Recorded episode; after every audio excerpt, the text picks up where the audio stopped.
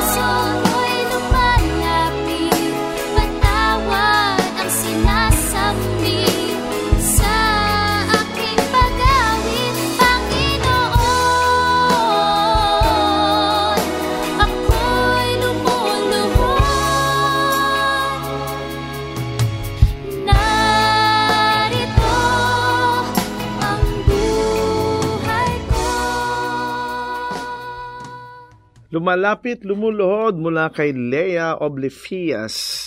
Isang magandang magandang araw ang sumayin nyo mga suki at giliw nating tagapakinig ng ating programang Pag-asang para sa iyo. Ako si Rodel Lacson at ako muli ninyo makakasama sa isang sa isa't kalahati. No, hindi. Kalahating oras lang. Sana sa kalahati na, no? Pinagpipray natin yan. Pero ako po muli makakasama ninyo sa loob ng 30 minutong pag-aaral at pagsasaliksik ng salita ng Diyos. And of course, ang ating pong programang Pag-asang para sa iyo o PPSY is a weekly radio broadcast of the Philippines General Council of the Assemblies of God and produced in partnership with Asia Pacific Media Ministries. Kumusta na po kayo? Nararamdaman nyo na ba yung init ng panahon? Marso na eh, no? Talagang uh, although nitong mga nakarang araw may mga pag-ulan tayong nararamdaman, at least dito sa Metro Manila. Pero I'm sure sa ibang parte rin ng Pilipinas, nakakaramdam kayo ng konting pag-ulan. Pero sabi nga, hindi pa raw pumapasok officially ang tag-init. Pero napakainit na. No? Uh, uh, paano pa kaya pag talagang nandyan na yung init ng araw? Kaya mag-ingat po tayong lahat. Huwag tayong masyadong magbababad sa arawan at patuloy tayong mag-ingat sa ating kalusugan. Lalo na ngayon, no, medyo ano na, medyo may kalayaan na tayong gumalaw because ang ating pong alert level dito sa NCR and I'm sure sa maraming parte ng Pilipinas ay nasa level 1 na lamang at pinag-uusapan nga na gawin ng level 0. So ramdam na ramdam na po ang traffic dito sa sa Metro Manila. Pag lumabas ka ng bahay mo, papasok ng opisina, papasok ng eskwelahan o kung saan ka man pupunta, no? Talagang grabe na yung traffic, talagang parang ano eh, parang parang like it used to be yan, parang walang pandemic na nangyari. Nandito na lahat. Pero sa isang banda, napakaganda niyon dahil lahat tayo nakakagalaw na. Of course, ang ating the economy is already bouncing back. Hopefully, in the next few months, eh, talagang makabawi na tayo. And pagpanalangin natin na hindi na bumalik itong si, ano, si COVID na talagang tuluyan ng umalis at mawala na uh, sa sistema ng ating bansa. Maraming bansa na rin ang nagluluwag na rin ngayon. So praise God for that. And we are praying na kayo pong lahat ay nasa mabuting kalagayan, na kung kayo man may mga konting nararamdaman ay magpahinga lang at patuloy tayong manalangin at mag, magtiwala na ang kagalingan natin ay nanggagaling sa ating Panginoong Jesus. Yan. Uh, meron tayong special guest today. Yan, talagang ito ay matagal ng gusto nating ma-guest pero ngayon nagkaroon siya, praise God, ng isang pagkakataon ng timing talaga ni Lord to na makasama natin ang ating special guest today na mag-share sa atin ng salita ng Diyos. Kaklase ko siya. Kaklase ko siya sa Bible School nung panahon pa ni Kopong Kopong. hindi, hindi naman. Uh, mga early 2000 yan. Early 2000 magkaklase kami sa sa Bible School nito. So, pakikilala ko na at kwentuhan natin ng konti. Ang uh, lead pastor ng Bethel Christian Assembly sa San Mateo Rodriguez Rizal Tama ba yun? Rodriguez, Rodriguez Rizal. Yan, sa Rodriguez Rizal, ang Bethel Christian Assembly ng Rodriguez Rizal. Walang iba kundi ang ating kaibigan at kaklase na si Pastor Bong Kongayo. Yan, magandang araw sa iyo, Pastor Bong. Magandang araw din sa iyo, Pastor Rodel. Uh, kagalakan na ako ay uh, makasama ngayon sa iyong programa. Yan, oo, medyo long time coming na ito eh. Matagal na dapat nangyari. Oo no? nga, oo nga. Oo. I've been waiting for this din naman eh. Yan, oo, kaya tama-tama. Ngayong araw na to eh, pinagpala tayo at uh, pinaunlakan tayo ni Pastor Bong na maging kasama natin para mag-share sa atin. Si Pastor Bong sabi mo kaklase ko sa sa sa ano to, sa Bible School nung araw. Pero ngayon, uh, siya ang lead pastor ng BCAO ng Better Christian Assembly. And at the same time, isa rin siya sa mga field staff coordinator ng One of Philippines. Yan. Pastor Bong, kwento mo kami, ano mang kaganapan sa church ninyo? Ah, Kumusta ba doon? Sa ngayon ay uh, unti-unti na kaming nagbabalik sa normal o new normal yung aming pong mga services. Okay. Uh, kung dati-rati ay uh, nasa 30%, nag-50, ngayon ay salamat sa Panginoon dahil nagsi-60 to 70% na rin kami mm, yan. So, okay. Good. ang galing ng ginagawa ng Panginoon sa ministry ng BCA. Okay. Oh. So, dyan ba sa church ninyo, kahit sino pwede pumasok, bakunado ka man o hindi bakunado? well, sa usaping iyon, na hindi naman tayo pwede magtangi, no? Pero, syempre, pinapatupad natin yung health protocols pa rin. Oh, oh. kailangan talaga naka-face mask, naka uh, may alcohol, para maano, ma, maging mapag-ingat o makapag-ingat naman ang labat. Oo, lalo na ngayon, usong-uso hawaan talaga. Mm. Oo. So, meron ba tayong, ah, yung church ninyo, Pastor, mga ilang taon na ba yung... Ang Bethel, Pastor Rodel, ito ay nasa running to 63 years old 63 na. years old na. Yeah, pero Wow. totoo, napaka isa siya sa pinakamatandang ah, simbahan sa ah, San Mateo and Montalban, even recognized by the, you know, the STDC or Southern Tagalog District Council. Mm, mm, mm. Of course, ang BCA po ay ah, ah, miyembro po ng Assemblies of God. Yes, Yan, opo, hindi lang natin opo. nabanggit kanina. So, Mm. 63 years old na pala Running, ang yes. BCA. So, maraming maraming mga pastor diyan dati nating kakilala. O kakilala natin mga dat, naging dating pastor. Mm. Yes. No. Mhm. So, konting history Pastor Bong. Ayan. Ah, bali ako po ay isang ano, ako po ay nagpapastor ngayon sa Bethel Christian Assembly. Ah, pero bago ako magpastor dito, ah, isa po ako sa mga bata noon. Isa ako sa mga kabataan and then ah, involved sa ministry and then God called me to this ministry as the head pastor or the senior pastor of Bethel Christian Assembly. Mm-mm. Yeah. Sila, tandaan ko sila Pastor Molina. Yes, oh, Pastor Molina, pastor Pastor. Ramos, Bayani Ramos, Oo. and then Pastor Alvin Tud. Pastor Alvin And Tud, tama. after Pastor Alvin Tud, ayun na po. Oo, Ako naman na. Wow, praise God. So Mm. talagang maraming pinagdaanan itong church nito. Ako po yung nakapag ah, nakapag-preach na rin yan sa Yes, sa, na, sa, sa one, yan. one of the anniversary ng BCA. isang anniversary yata. Mhm. Alam ko, 56th anniversary. Parang ganun. so, mga, Tagal na talaga. Matagal na. Mga 8 years ago na yata Ah, ako ah, nakapag-preach na. No? So, Ah. congratulations, Pastor. Ha? Ah. 63 years na talaga. At ka- Yes. ikaw rin ay involved sa One Hope Ministry. Yes, opo. Ah, ako din po ay involved sa One Hope as ah, National Field Staff. And ah, sa biyaya ng Panginoon ay ah, ayun, nagagamit na patuloy na nagagamit ng Panginoon para sa pag-abot sa mga bata at kabataan. In terms of giving the Book of Hope, alam naman po natin na isa sa ministry po ng ng ah, inyo pong lingkod ay yung Book of Hope or One Hope Ministry. Amen. Praise God. Baka may gusto kong batiin, Pastor. Ah, syempre. Hindi ko na palalampasin pa, no? Binabati ko ang mga taga Bethel Christian Assembly, ang aming pong ah, um, Mother Church, and even yung Southville Christian Assembly, Sorrento Christian Church, and yung mga leaders ng ah, BCA, Southville, and Sorrento. Ah, maraming salamat at akin po kayong malayang may babati ngayon dito sa ating pong programa na ito. And sa aking pong pamilya, ah, si Pastora Jen, si Emmeline, ay aking pong ah, binabati ang aking pong pamilya. Yan. Yan. Oo, oo. Yan. Ang ang si Pastor Bong po ay at ang kanyang asawa si Pastora Jen ay every sun every week nakikinig sa ating programa. Yes, oo. Oo. Parang hindi kompleto, Pastor Rodel, yung Oo. ah, ano yung linggo bago kami pumunta sa church, nag-aano na muna kami ng radyo ng ah, DCAS, Oo. yung ito nga pag-asang para sa iyo. Laging binubuksan namin yan. Regular Mhm. yun. Good, good. oo. Oo. Oh, yung iba nga, like si Pastor Rick Alay, batiin na rin si Pastor Rick. Pastor Rick, ah, palagi nakikinig yan. Sila, Yes. sila raw, ginagawa nilang orasan yung ah, ating programa. Pag ah, PPSY na, alam na nila kung anong oras na. 7:30 na. Yan, oo, tama, tama. Oo. Yan, Ah. excited kami, Pastor Bong. So, Yes, hindi na natin patatagalin ito. Si Pastor Bong po ang, ah, ang, ang magbibigay na mensahe sa atin ngayong linggong ito. Ah, may mga sinasabi ang Panginoon sa kanya and I'm sure gusto niyang i-share sa ating lahat. So hindi na po natin patatagalin. Pastor Bong, thank you for coming and welcome sa ating programang PPSY at nasa iyo na ang mikropono. Amen. Maraming salamat Pastor Rodel sa pagkakataong ito. Ah, lingid po sa atin mga kapatid na itong nagdaang pandemya o itong pandemyang na to, sadyang napakarami ang nahirapan, no? Maraming mga tao ang nahirapan, even yung mga establishments or businesses ay nahirapan. And ah, marami ang mga pagdaing, no? Marami tayong naririnig na pagdaing sa ah, kabi-kabila and ah, especially pagdaing nila sa Panginoon. Sabi, mayroon po akong ibabahagi sa inyo at ito pong ah, teksto natin na aking pong ibabahagi is hango po sa aklat ng awit 34:18 or Psalm 34 verse 18. Ang sabi po dito, The Lord is close to the brokenhearted and save those who are crushed in spirit. Tayo po'y sumandaling manalangin. Samahan niyo po ako.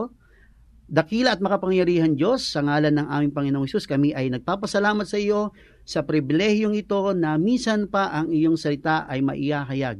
Ang dalangin namin, mabuksan ang aming pong spiritual na pangunawa ng aming puso, ng aming isip upang sa bawat mensaheng aming maririnig buhat sa iyo ay mga mensaheng pagtutuwid, pagpapala at pagpapatibay ng aming pananampalataya. Samahan mo kami o Banal Espiritu sa pangalan mo Jesus. Amen and Amen. Gaya po ng aking po nabanggit kanina, sadyang napakahirap ng ating pong mga pinagdaanan, no? Dala ng pandemyang ito. Ngunit sa oras na ito, nais kong bigyan tayo ng encouragement, no? Bigyan tayo ng encouragement sa pamagitan ng salita ng Diyos. Sabi po dito muli sa salin po ng Tagalog, sa awit 34:18, tinutulungan niya ang mga nagdurusa at di binibigo ang walang pag-asa. Hallelujah. Uh, nais kong bigyan ng pamagat ang ating pong pagbubulayan ngayon. Afflictions don't last afflictions don't last. No? So ang paghihirap ay hindi ito uh, nananatili, no?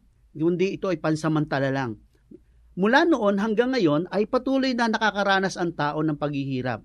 Iba't iba, pagdudurusa, kalungkutan, kasawian, at kapag di na kaya ay humahantong sa di ka nais-nais na karanasan. At totoong totoo ito sa ating lahat, no? Kaya nga, lingid sa atin, kabi-kabilang mga balita ang ating po na naririnig, napapanood, mga pangyayari sa kapaligiran, kung paano ang mga taong sadyang naapektuhan, nagkaroon ng kalungkutan, nagkaroon ng kasawian, at hindi na nagiging kaaya-aya minsan ang naging kanilang mga gawi o kagawaan. Sinasabi din dito, mga kapatid, na dala ng dala ng mga pagdurusang ito Kuminsan ito ay umuukit sa ating isipan at pilit na ibinabalik ng ang mga mapapait na pinagdadaanan sa buhay. Alam po ninyo, ganito ang kaaway kadalasan, no? Uh, alam natin ang sinasabi ng banal na kasulatan. Sabi, the, the enemy comes to kill, steal, and destroy. At ito yung kanyang nais na ang lahat ng tao ay sadyang magdusa, sadyang maghirap, ma- at, at talagang mag, mawalan ng kawal, uh, pag-asa sa buhay. Pero dahil dito, ang kaaway ay tila baga nagiging katuwaan pa sa kanya. Nagiging katuwaan pa sa kanya na gawin at nakawin niya ang saya at pag-asa para sa tao. Ngunit bago ang lahat ng ito, nais kong bigyan muna natin at alamin natin ano nga ba yung salitang affliction. Ang affliction, sabi po sa salin na Ingles, it refers to an unpleasant situation that causes pain, sorrow, and weeping. So pag sinali natin sa Tagalog ito, ang affliction daw po ay tumutukoy sa di kaaya-ayang sitwasyon, okay? O nararamdaman o kabiguan o sadyang lubos na kalungkutan. Ito yung tipong buhos na buhos ang emosyon na nararamdaman ng isang tao sa kanyang sitwasyong pinagdaraanan. Totoo yon. Kapag tayo ay nasa isang matinding pinagdadaan ng pagsubok, lubos ang ating pong hinagpis, lubos ang ating pong pag-iiyak, No? Sabi nga ng ilan eh kapag umiiyak na nga daw eh naghalo na nga daw yung hindi lamang yung luha kundi lahat-lahat na sa atin. Lumalabas yung ating emosyon dala ng kabigatang ito. But was it really the intention of God no to to for a man to experience affliction? Ito ba talaga ay intensyon ng Diyos para ang tao ay makaranas ng pagdurusa? No? Sa sa umagang ito, nais kong uh, pag-usapan natin mga kapatid, ano nga ba ang mga mga pwedeng maging kadahilanan, no? Bakit nagkakaroon ng pagdurusa ang tao? Siyempre, alam naman natin mga kapatid, ito ay simula ay dala ng uh, pagsuway, dala ng kasalanan, no? Pero isa sa nais kong puntuhan dito is affliction comes and experienced by all. No, ibig sabihin kapatid, yung dinaranas mo ngayon o dinaranas mo ay dinanas na din ng iba, no? Kung ikaw ay nakaranas ng kalungkutan sa mga oras na to, naranasan na rin ng iba yan. Okay? Yung mga hinaharap mong hamon sa buhay ay hinarap, ay hinarap na rin ito ng iba at ng karamihan. So hindi lamang ikaw ang nakakaranas nito. Afflictions comes and experienced by all. Kung minsan, ito po ang usapin dito eh, kung minsan depende na lang sa uri o klase ng karanasan, no? Depende sa bigat ng iyong uh, pinagdadaanan o pinagdadaanan ng isang individual, no? Ito at uh, kung paano niya ito hinarap, no? Ang tanong dito, nung sandali na ikaw ay nandoon sa sitwasyon ng kabigatan, paano mo ito hinarap? Okay? Nasabi ko nga kanina na ang pagdurusa o affliction ay maraming pwedeng pagmulan. Totoo po 'yan napakadaming pwedeng pagmulan no? Uh, ang ang pagdurusa. Okay? Depende sa bigat nito. At kapag napag-uusapan ang pagdurusa ang madalas na ilustrasyon natin ay si Job uh, lingid uh, lingid sa atin lahat mga kapatid kung ano yung buhay nga ba ni Job, no? O paano itong si Job ay sadyang sinubok, hindi lamang ng pagkakataon kundi sinubok ang kanyang ang kanyang uh, ang kanyang uh, buhay, okay? Mula sa kanyang uh, pinagkukunan, ari-arian, sa kanyang pamilya. Grabe ito. Kadalasan si Job ang ating pong ilustrasyon pagdating sa mga pagsubok. Si Job na isang matapat na lingkod ng Diyos, isang taong nagawa pa o nagawa pa rin magpasalamat sa kabila ng mga pinagdadaan ng pagdurusa. Grabe, uh, kung kung titingnan natin kung paano ang ang uh, pinagdaanan ng taong ito, marami sasabihin natin, naku, hindi ko kakayanin yan, pastor. Hindi ko kakayanin yung pinagdaanan niya within a day o within one day, ganito kal- ka- kalaki ang kabigat ang kanyang pinagdadaanan. Mahirap na mahirap na pagsubok ito, no? Mahirap na pinag, mahirap na pagsubok ito. At sadyang hindi matutularan. Maaring sinasabi ng ilan sa atin, eh pastor, nagkakaib o magkaiba naman kami ni, ng kapanahunan ni Job. Tama ka kapatid. Magkaiba nga kayo ng panahon ni Job, no? Tama. Pero iba, iba, iba ang ngayon o iba ngayon para sa atin o di man magkalayo para sa atin yung panahon ni Job. Dahil maraming tao gaya ni Job ang dumaan sa mga ganitong pagsubok. Nagkaroon ng pagsubok patung uh, sa usaping pinansyal, kawalan, pagsubok pagdating sa relasyon, pagsubok pagdating sa sa mga pagkukunan o pinagkukunan. Okay? Ngunit ano po ba ang nais nating uh, puntuhan dito, mga kapatid? Ang kaaway o si Satanas ay walang tigil ng pag-atake sa atin. No? Mulat mula pa, hindi niya tatantanan ang bawat mananampalataya. No? Na sadyang sirain, wasakin ang buhay, mananampalataya man o hindi. Okay?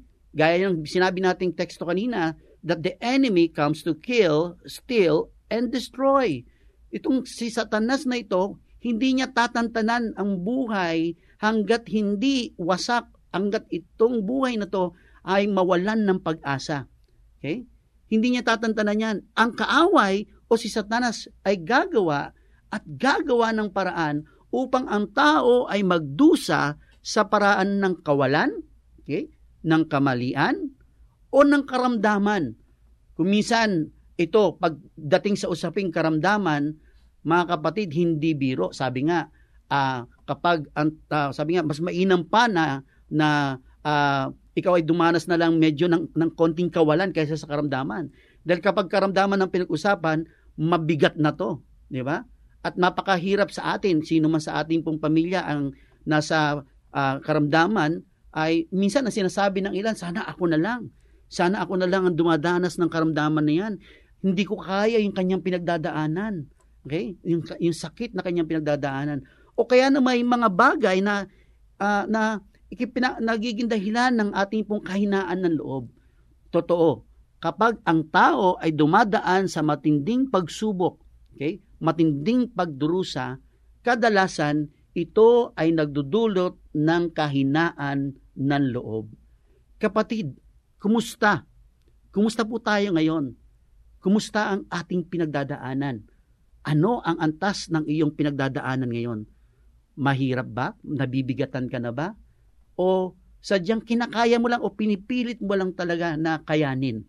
No? Maaring nasasabi natin sa ating sarili, Panginoon, no? kung maaari lamang po sana, huwag ninyong pahintulutan na danasin ko ang mga ito naalala ko ang isang awitin, uh, ito po ay uh, awit ng isang isang composer. Uh, sabi niya ay hanggang kailan magtitiis ang paghihirap ko, no? Marahil pala alam natin 'to, no? Hanggang kailan magtitiis ang paghihirap ko? Ito yung kadalasang tanong ng isang tao kapag siya ay dumadaan sa isang matinding pagsubok. Hanggang kailan? Panay ang paabot ng ng tanong sa Panginoon, panay ang paabot ng panalangin sa Panginoon hanggang kailan. Nga lang, kung anong iwas natin, mga kapatid, sadya pa rin pagdadaanan pa rin natin ito. Pinagdadaanan pa rin natin ito. God permits afflictions, not that He causes them. No? God cannot be tempted nor associated with evil. Ang sabi nga sa Tagalog, pinahintulutan ng Diyos ang mga pagdurusa. Hindi na siya ang sanhi nito.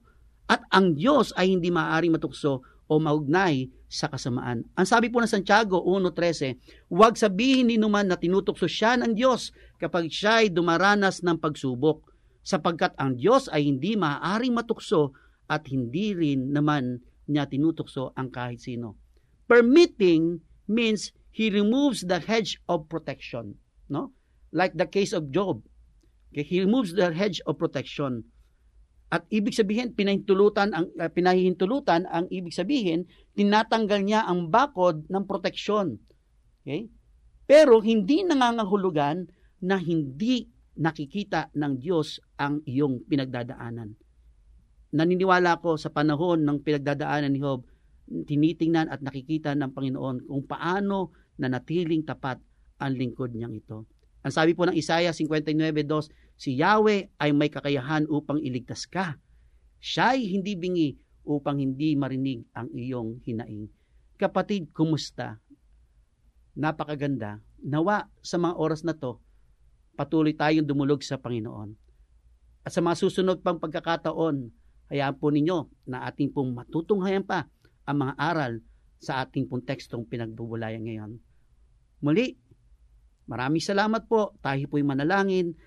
Ama naming Diyos, sa ngalan mo, Jesus, salamat po sa oras at pag-aaral namin ng iyong mabuting balita. Hayaan mo nga po, O Diyos, na samahan mo kaming patuloy, patatagin sa aming pananampalataya, at ikaw ang siyang patuloy naming maging gabay at kalakasan. Purihin ka sa pangalan mo, Jesus. Amen and Amen. Maraming maraming salamat Pastor Bong sa iyong uh, shinare sa amin ngayong araw na ito. Ayan. Muli natin mapapakinggan si Pastor Bong sa susunod na linggo uh, para pagpatuloy yung kanyang mensahe. Medyo nabitin tayo, no? So, tama-tama. Next week, uh, isa na namang uh, uh, kalahating oras na pag-share ng salita ng Diyos. Ganun, kasama pa rin natin si Pastor Bong Kongaya. Maraming salamat sa iyong pakikinig sa ating programang Pag-asang para sa iyo over 702 DZAS FEBC Radio TV, agapay ng sambayanan, tayo po'y kasabi ng KBP o kapisanan ng mga broadcaster ng Pilipinas. Kung ikaw kaibigan, kapatid ay napagpala sa ating programa, we'd like to know you more. So we encourage you to like our Facebook page, Pag-asang para sa iyo or go to fb.com slash ppsy radio. Kung ikaw naman na may questions or suggestion or ikaw ay nangangailangan ng panalangin or counseling, message us sa ating pag-asang para sa iyo Facebook page or sa email address na ppsyradio at gmail.com. Muli, ang aming email ay ppsyradio at gmail.com. You can also text us sa cellphone number na 0919-810-6956. Muli, 0919-810-6956. Na pag nag-text po kayo, lagay nyo lang po na ito po'y PPSY o pag-asang para sa iyo. So we uh, so we know how to answer you. And to listen to our previous broadcast, you can access Pag-asang para sa iyo radio through our AP Media app or go to www.apmedia.org/ppsy. We are also available sa podcast. Just subscribe to Pag-asang para sa iyo through iTunes or through your favorite podcast application. Hanggang sa muli, ako si Rodel Lacson na nagsasabing God is the giver of hope at may pag-asang para sa iyo. Kami umaasa na kayo'y naliwanagan at natulungan ng mensahe sa araw na ito. Ang pag-asang para sa iyo ay palatuntunang nakalaan upang magbigay ng mga praktikal na kasagutan sa inyong mga suliranin sa buhay. Ang pag-asang para sa iyo ay isang paglilingkod na gawain ng Philippines General Council of the Assemblies of God. Kung kayo naghahanap ng gawain pagsamba na malapit sa inyong lugar, ay inaanyayahan namin kayong dumalaw at dumalo sa aningmang Assemblies of God na sambahang malapit sa inyo. Hanggang sa muli, nagpapasalamat po kami sa inyong masayang pakikinig at lagi niyong tandaan, ang salita ng Diyos ay may pag-asa para sa iyo.